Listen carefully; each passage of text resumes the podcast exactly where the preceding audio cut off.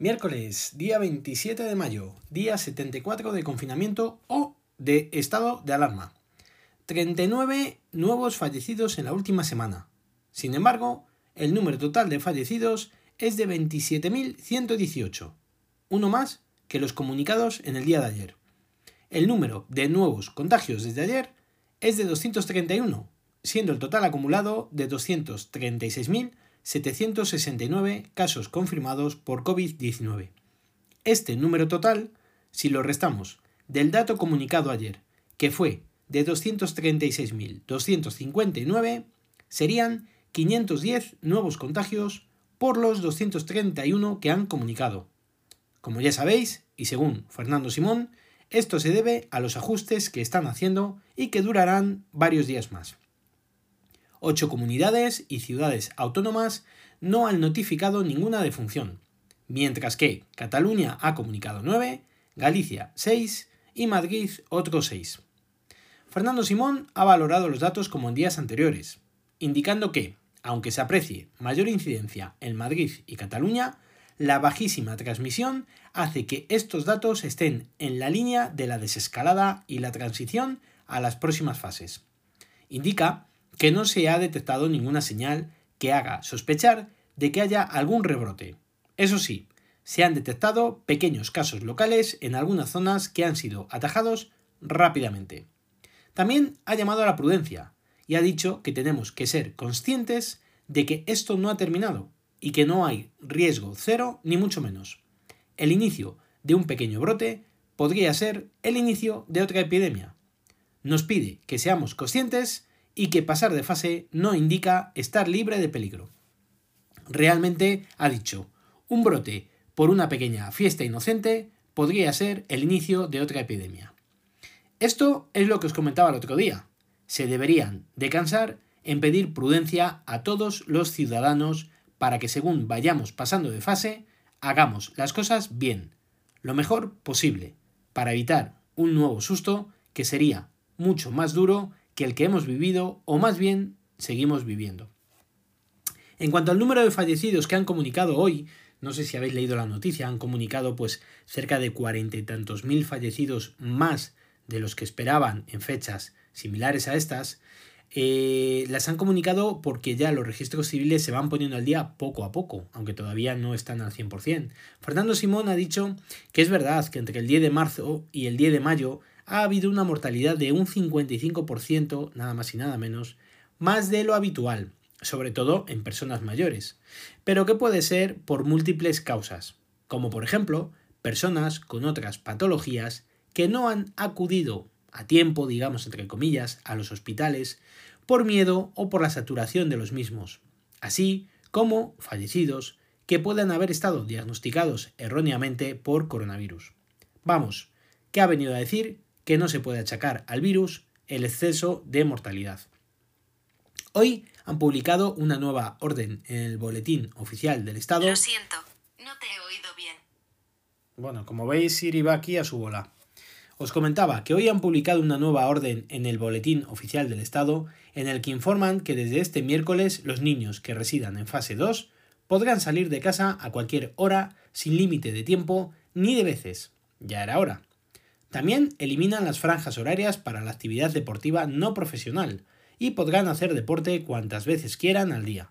Recordad que solo es para zonas en fase 2.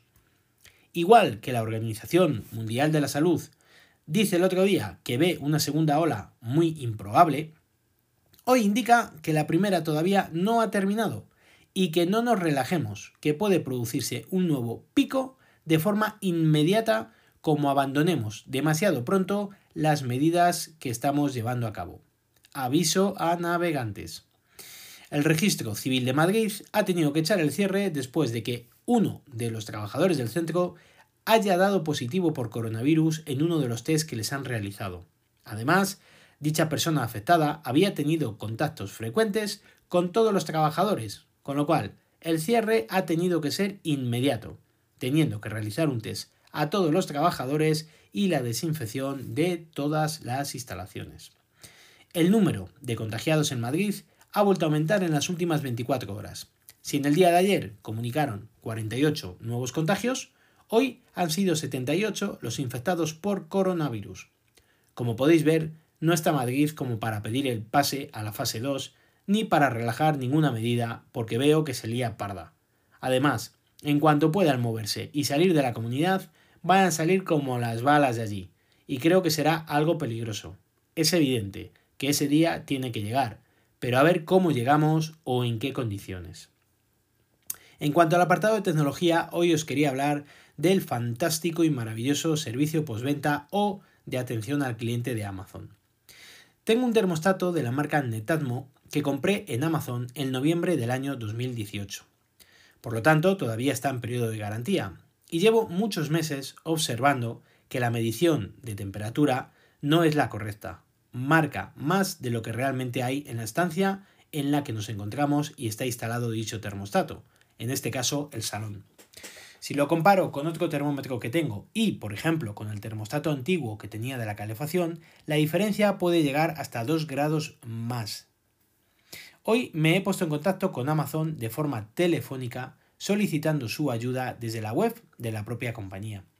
Me ha atendido una señorita muy amable, la cual me ha dicho que, como dicho producto lo había gestionado directamente Amazon, me daba dos opciones o bien realizarme la devolución del importe del producto, o bien enviarme un reemplazo y después entregar el que actualmente tengo en un plazo de 30 días en alguna oficina de correos de forma totalmente gratuita. Evidentemente he solicitado un reemplazo, puesto que el termostato funciona perfectamente y estoy contento con él. El único problema que tengo es el comentado anteriormente. Con lo cual, ha tomado nota y el nuevo termostato me ha informado que me llegará el martes día 2 de junio.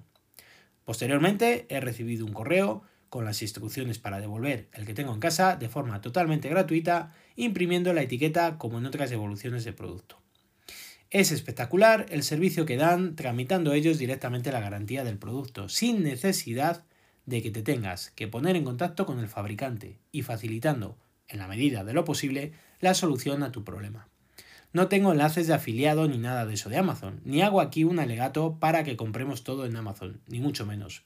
Lo único que hago constar es la facilidad en la solución de un problema que, de otro modo, o bien comprado este producto en otro sitio, me hubieran derivado directamente con el fabricante, con el tiempo y las molestias que ello conlleva.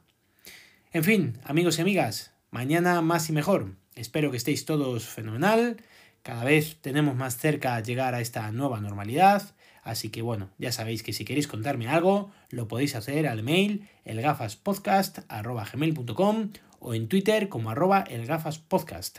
Recuerda visitar mi blog, os dejo la dirección en las notas del episodio. No estaría de más que me pusierais alguna reseña en Apple Podcast para así intentar posicionar mejor dicho podcast. Un saludo a todos y gracias por vuestro tiempo.